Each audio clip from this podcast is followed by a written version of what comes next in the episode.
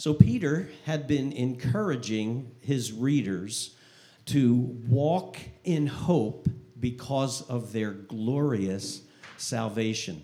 Now, as you read First Peter, and hopefully along with the, the messages that Pastor Bill is preaching, you are reading along also and reading several times throughout uh, this, this uh, little letter. And as you're reading, no doubt you can uh, ascertain the prominent theme of hope. Uh, hope is a very uh, pivotal point in Peter's writing, and it's important for us to, to understand that when we read the word hope in the Bible, it's not sometimes the way we use the word today. We use the word today to sometimes express our hope that we get that job that we interviewed for, or our hope that our favorite team wins the big, the big game. But in the Word of God, hope is the assurance, it's the uncertainty that we can have by virtue of the promises of God. It's our living hope. And that's why Jesus, through the resurrection, is called our living hope because he has gone before us. We have the certainty, the assurance of life eternal, and that is the hope that we could have despite the trials that we may be going through.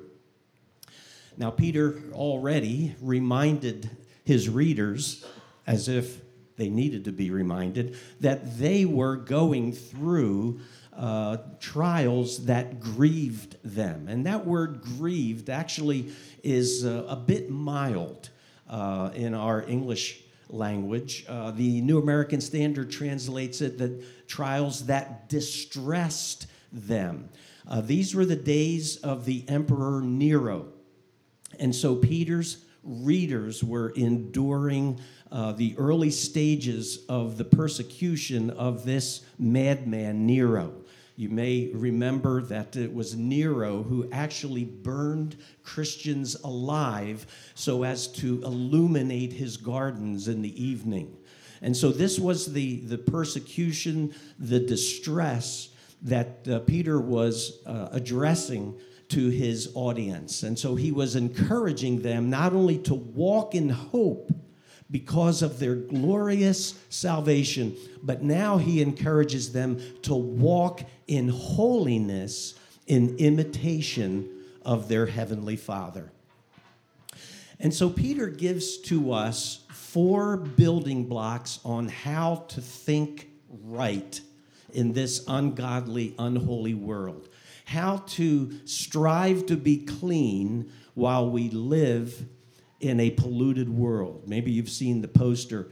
It's hard to soar with eagles when you fly with turkeys. Uh, that's true.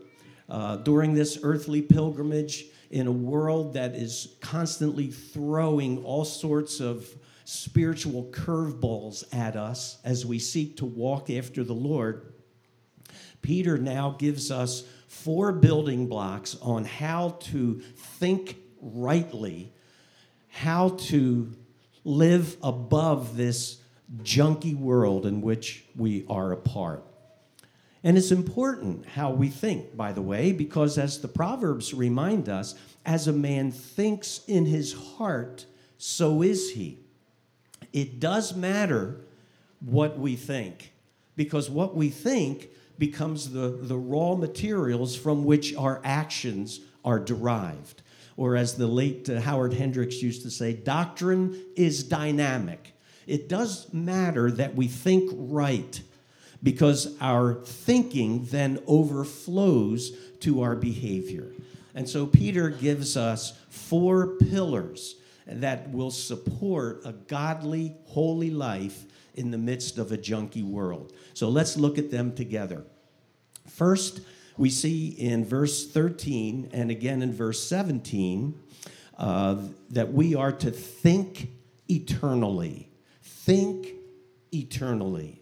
Verse 13 reads, Therefore, preparing your minds for action and being sober minded, set your hope, there's that word again, fully on the grace that will be brought to you at the revelation of Jesus Christ.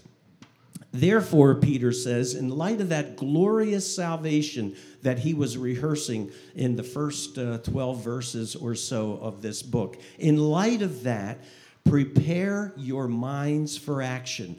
The, the Greek uh, here is, is a uh, interesting verbal image that uh, Peter gives us. Literally, it's gird up the loins of your mind.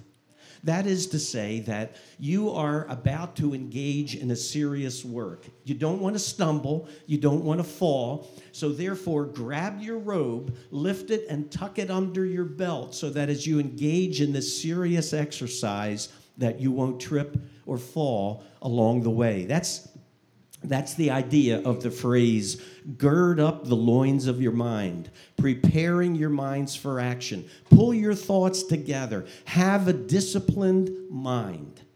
And then he continues set your hope fully on the grace that is to be brought to you at the revelation of Jesus Christ. Think about that for a moment. Peter is saying, upon that future day when Jesus returns, or that day when you will see and be in the presence of Jesus. He will lavish you with grace. And he said, Set your mind on the grace that will be revealed to you upon that day. Now, there's already grace that has been revealed to us. In fact, in Ephesians 1, it says that it has been graciously or lavishly revealed to us at the moment of salvation. That grace enables us to, to enjoy the benefits of salvation, though we deserve death and separation from God. It's, it's by grace, it's God giving us what we don't deserve, that we have been brought into a, a new relationship with God through Jesus Christ. We have, as Paul uh, indicates in Colossians 1, we've been transferred from the domain of darkness to the kingdom of light, in whom we have redemption, the forgiveness of our sins. And yet, Peter reminds them now that upon that future day, that we are to place all of our hope on the future grace that will be revealed to us when we see him as he is. So that with all the grace that we revel in at this point, there is more grace that will be bestowed upon us when we see him face to face. And so Peter encourages his readers to think eternally. Yes, you live for today. You certainly keep an eye on the present, but at the same time, he reminds them that we should keep an eye on the future. Set your mind fully on the grace that is to be brought to you at the revelation of Jesus Christ. So think soberly, Peter writes. Our present actions and decisions should be governed by our future hope of grace that we will revel in at the coming of Jesus Christ. So, you see what Peter is saying? when we begin to think in terms of the future, when we begin to think eternally, our focus on the present persecutions and trials will begin to drift, will begin to fade. Some of you with longer memories might remember that little chorus that we used to sing.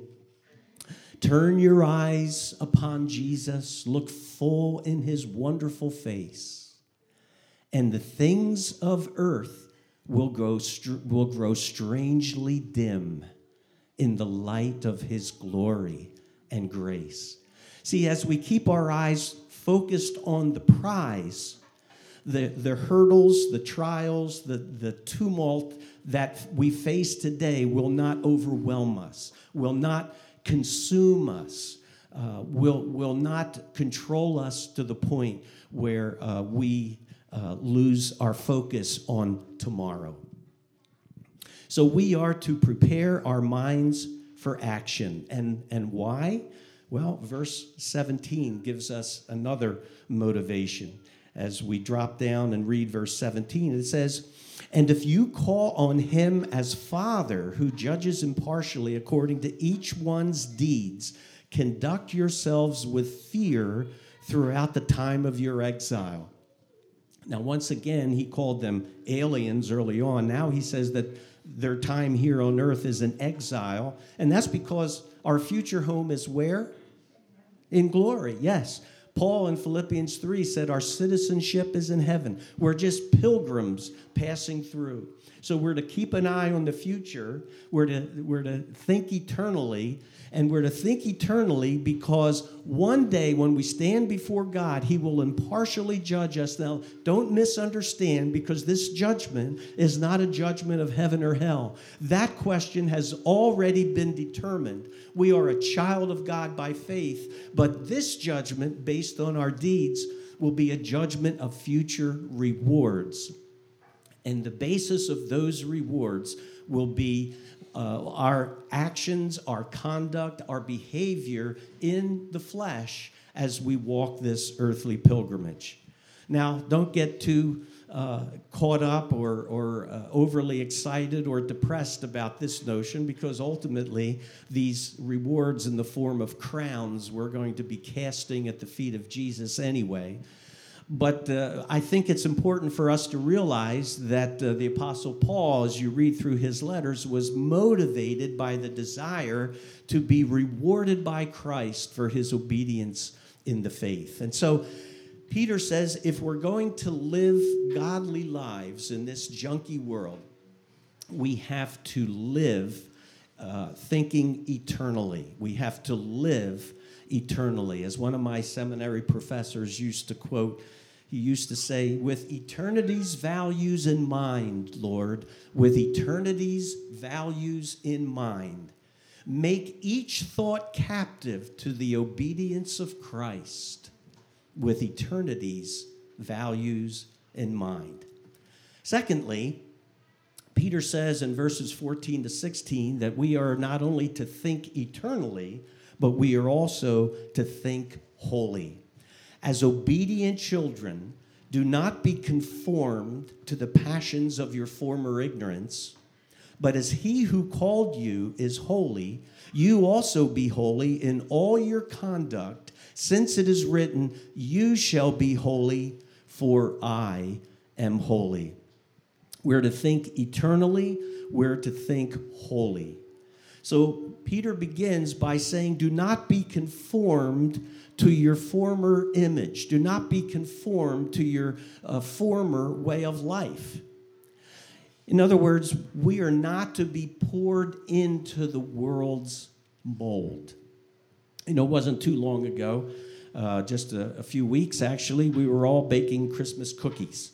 And uh, if you uh, are like our, our family, your Christmas cookies took several different shapes. There were probably uh, snowflake cookies and angel cookies and Christmas tree cookies and snow persons cookies. And so from this lump of dough, okay, it took the shape of whatever they, that dough was squeezed into. Well, we're told here by Peter, we're not to live that way. We're not to be poured into the world's mold. And that's a challenge, isn't it? And that's what he calls to be conformed. The word conformed means an outward attention to for, for public uh, display. It's, it's something focused on the outward. Uh, it's like to, to wear a mask, it, it covers the real you. But the Apostle Paul uses another word. In English, it sounds much like the word conform, but it's vastly different. In Romans 12, 2, he says, Do not be conformed to this world, but be transformed by the renewing of your, are you ready? Your mind. See, it does matter how you think. It does matter what you think, because what you think will determine how you behave. So we are to think holy. Now, what does it mean to be holy? Well, Pastor Bill touched on this a few weeks ago.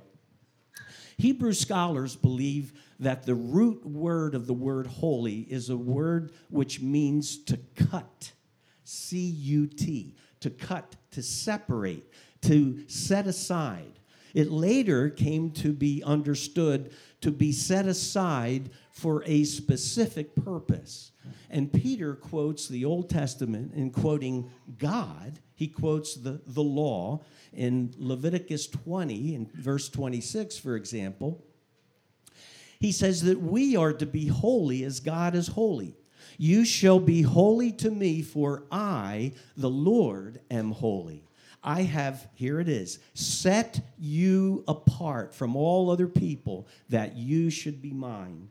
So for us to be holy, it means that we don't live according to the world's mold. And that's a struggle, isn't it? The struggle sometimes is to live on that proverbial fence with one foot in the world and one foot in the kingdom of God. And we tend sometimes to act according to the surroundings. You know, if we're with a certain group of people, we, we tend to act on the, the worldly side. If we're in church on Sunday morning, we tend to put on our, our church face. And that's, that's a struggle that, that we all live with. And Peter encourages us to understand the fact that we have been set apart for a specific purpose. Remember years ago when I was pastoring up in Syracuse, I was doing a series of messages on the attributes of God. And the week before, I had touched on the theme of the fact that God was holy. And I emphasized the fact that holy means to be set apart for a specific purpose.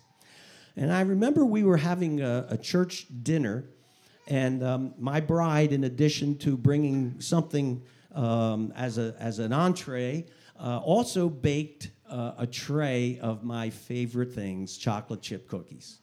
And they just came out of the oven. You know, they had, oh, you, you know, you, you've experienced it, right?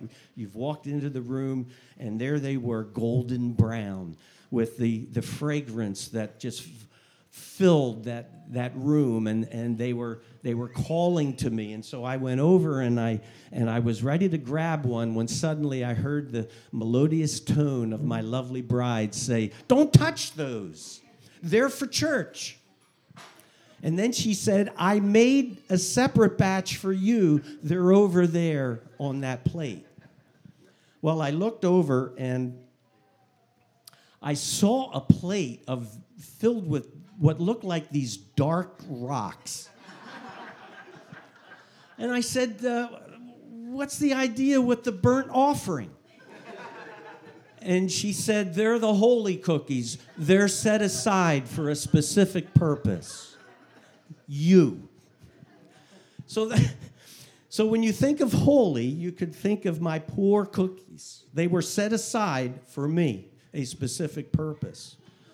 That's what it means to be holy. We're not to be conformed to this world. We're not to be conformed to our old nature, but we are to be transformed from the inside out. Transformation. The word metamorphosis is the English word from which we get that Greek word for transformation. It's the, it's the word that describes that amazing process of the change of of nature when a, when a caterpillar turns into a beautiful butterfly. So we are to think uh, eternally, we are to think holy. And how does that transformation take place? Well, it takes place by two steps. First, it takes place by the sanctification of the Spirit of God. We saw that early on in the introduction.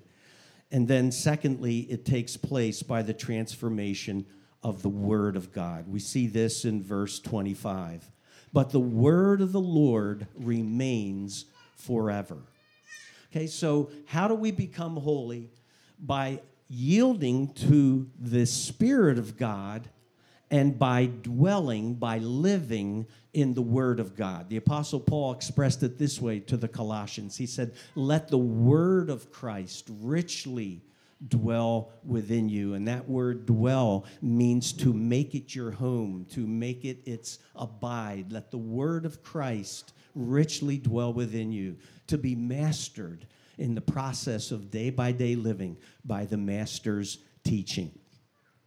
Then, when we come to verse 18 through 21, uh, we see the third building block or, or pillar that Peter gives us as to how we can live godly lives in this junky world. And uh, thirdly, we are, pardon me, we are to think hopefully. We are to think hopefully. Let's, let's go back and read these verses together, knowing that you were ransomed from the futile ways inherited from your forefathers, not with perishable things such as silver or gold, but with precious blood of Christ, like that of a lamb without blemish or spot. He was foreknown before the foundation of the world, but was made manifest in last times for the sake of you, who through him are believers in God, who raised him from the dead and gave him glory. And now here it is. Here's what it all is pointing to so that your faith and hope, your faith and hope are in God.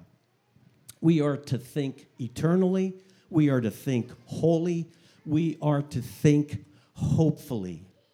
The motivation that drives us is obedience and holiness. And notice what he says. He said, We have not been ransomed by um, the futile things inherited from our forefathers.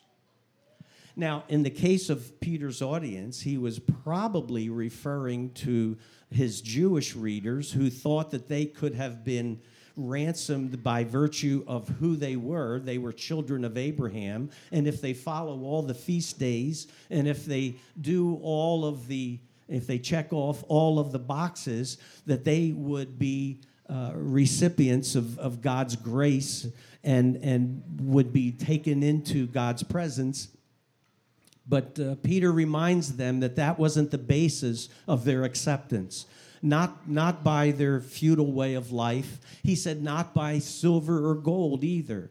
Uh, that may have been of value for many, uh, but uh, silver or gold wasn't the basis of our being ransomed out of the slave market of sin. But Peter wrote, We have been ransomed, we have been rescued, we have been delivered by nothing else, by nothing more, by nothing less than the precious blood of our Lord Jesus Christ. And because of our value to God, that it didn't take silver or gold, that it didn't take religious ritual and duty, but it took the, the arrival, the suffering, and the death of his very own son. Without the shedding of blood, there can be no forgiveness for sins. You know, when we read the Old Testament, sometimes we may be uh, overcome by the fact that it seems like there are so many sacrifices throughout the pages of Scripture. What is the fascination with blood? Well, in a, in a nutshell, the blood is representative of the life. And without the shedding of blood, there can be no remission, there can be no forgiveness of sins. And Jesus, who was described by John the Baptist as the Lamb of God who took away the sins of the world, Jesus was the final sacrifice. Because we're told elsewhere that the, the sacrifice performed by the high priest on the Day of Atonement, Yom Kippur, could never atone ultimately and be used for the forgiveness of the sins of the nation. Rather, judgment was merely postponed for another year. God was merely satisfied for another year. That's why year by year the high priest had to perform this sacrifice. But when Jesus, our ultimate high priest, died on the cross, the writer of the Hebrews said that he sat down. There was never a chair in the Holy of Holies because the work of the high priest was never finished. He could never rest, he could never sit. But when Jesus performed his sacrifice on the cross, it was final, it was full, it was forever, and he sat down at the right hand of God. And it was nothing more or less than the precious blood of Jesus. That was the price of our ransom to be purchased out of the trade of the slave market of sin. We were ransomed with his precious blood. And never underestimate it because of that precious blood and that precious blood which led to that death, Peter writes, that God approved of it ultimately by raising him from the dead, we can have the assurance that not only is our sin forgiven, but the guilt of our sin is removed as far as the east is from the west. As Charles Spurgeon used to say, there's not one payment for sin that a believer is going to be required to pay when he or she stands before God because Jesus paid it all. Jesus paid ev- for every sin. And Spurgeon went on to say that if God were to require you to make an, a payment for one sin, then God would require two payments for one sin. And that, Spurgeon said, was heavenly injustice and impossible with God. And yet, so often, Satan reminds us of our shortcomings, reminds us of our faults, reminds us of our continual failures. Are you going to confess that sin again so that you're just going to commit it again in the future? And so often we listen to that, and that's where we need to understand that we can have a living and abiding hope. Listen, not because of who we are, but because of whose we are. We've been bought with a price, and we belong to Him. And therefore, we can think hopefully, hopefully, knowing that at the revelation of Jesus, we're going to see his face and we're going to experience layer after layer of grace. And then, fourthly and finally, see how we're doing time wise here. Fourthly and finally, we are to think lovingly. We are to think lovingly. And it seems that the order here is, um, is really pivotal to, to our understanding. After we get into the routine of thinking eternally and thinking holy and thinking hopefully, suddenly we could begin to take our focus off of ourselves and the current trials, the current tribulations, the current distresses, the current annoyances, the current difficulties, and then suddenly begin to turn our attention to others. This is what we see in, in verse 22. This is the fourth pillar of how to think correctly, how to think rightly, so that we can live godly lives in a godless world. Look at verse 22.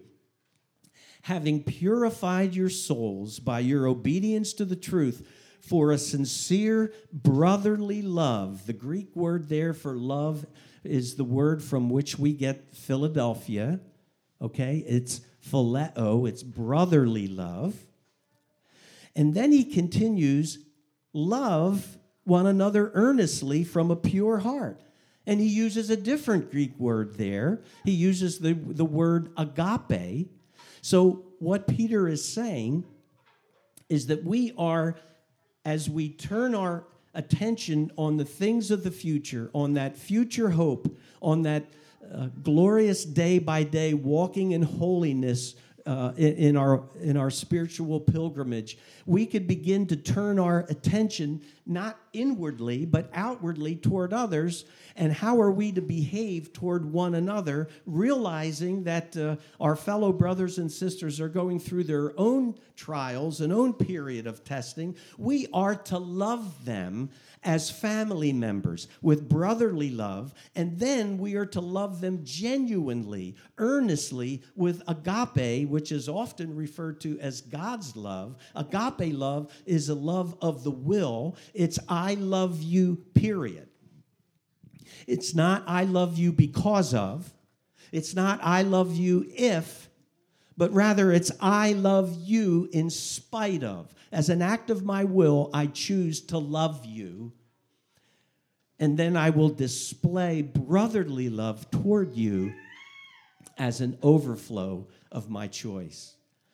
And this is the way we are commanded to love one another. We're to love one another sincerely.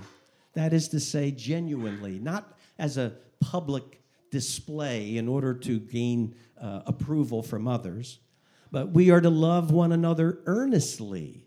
Earnestly, Peter writes. That's an athletic term. It means to strive with all of our energy. So the idea of loving one another implies the, the notion of work, of consistency, of commitment, of discipline. And we can love one another with this kind of love because we are living, thinking along the lines of eternity, thinking along the lines of, of holiness, being set apart, not poured into the world's mold, but to be swimming upstream in a downstream world. And therefore, we can be living hopefully, realizing that upon a day we will see Jesus and we will experience that amazing transformation when the down payment given to us by the Spirit of God at the moment of salvation, it finally is going to be met with the reality of paid in full when we shall see Him as He is. So, this is the uh, encouragement that we have for this morning from Peter. And as I'm reflecting on our times and the world in which we live, I think this encouragement is just as needed uh, for us in our times uh, as, uh, as Peter's readers were experiencing, uh, come what may, in their times as well. Uh, we may not be uh, yet illuminated to light someone's garden. But as we go through this earthly pilgrimage, we, we no, no doubt have experiences of, of struggle. We no doubt have experiences of, of uh, life that we need to trust God because there's nothing else that we could do. And yet sometimes this, this world pulls at us and tugs at us and, and uh, wants to frighten us. And yet, if we keep an eye on the future, uh, we can think and walk and live victorious Christian lives. Again, not because of who we are, that we're pulling ourselves up by our spiritual uh, proverbial bootstraps, but because we've been bought with a price. We've been purchased out of the slave market of sin. We've been set free. We've been given the Spirit of God as a down payment. And as we walk day by day thinking about that future revelation of Jesus when we will see him in all his glory. Peter reminds us that we can live not under the control of our circumstances, but we could live above our circumstances. And as a result of that, we can love one another genuinely and earnestly and honestly and sincerely um, because we realize the hope that we have in Christ.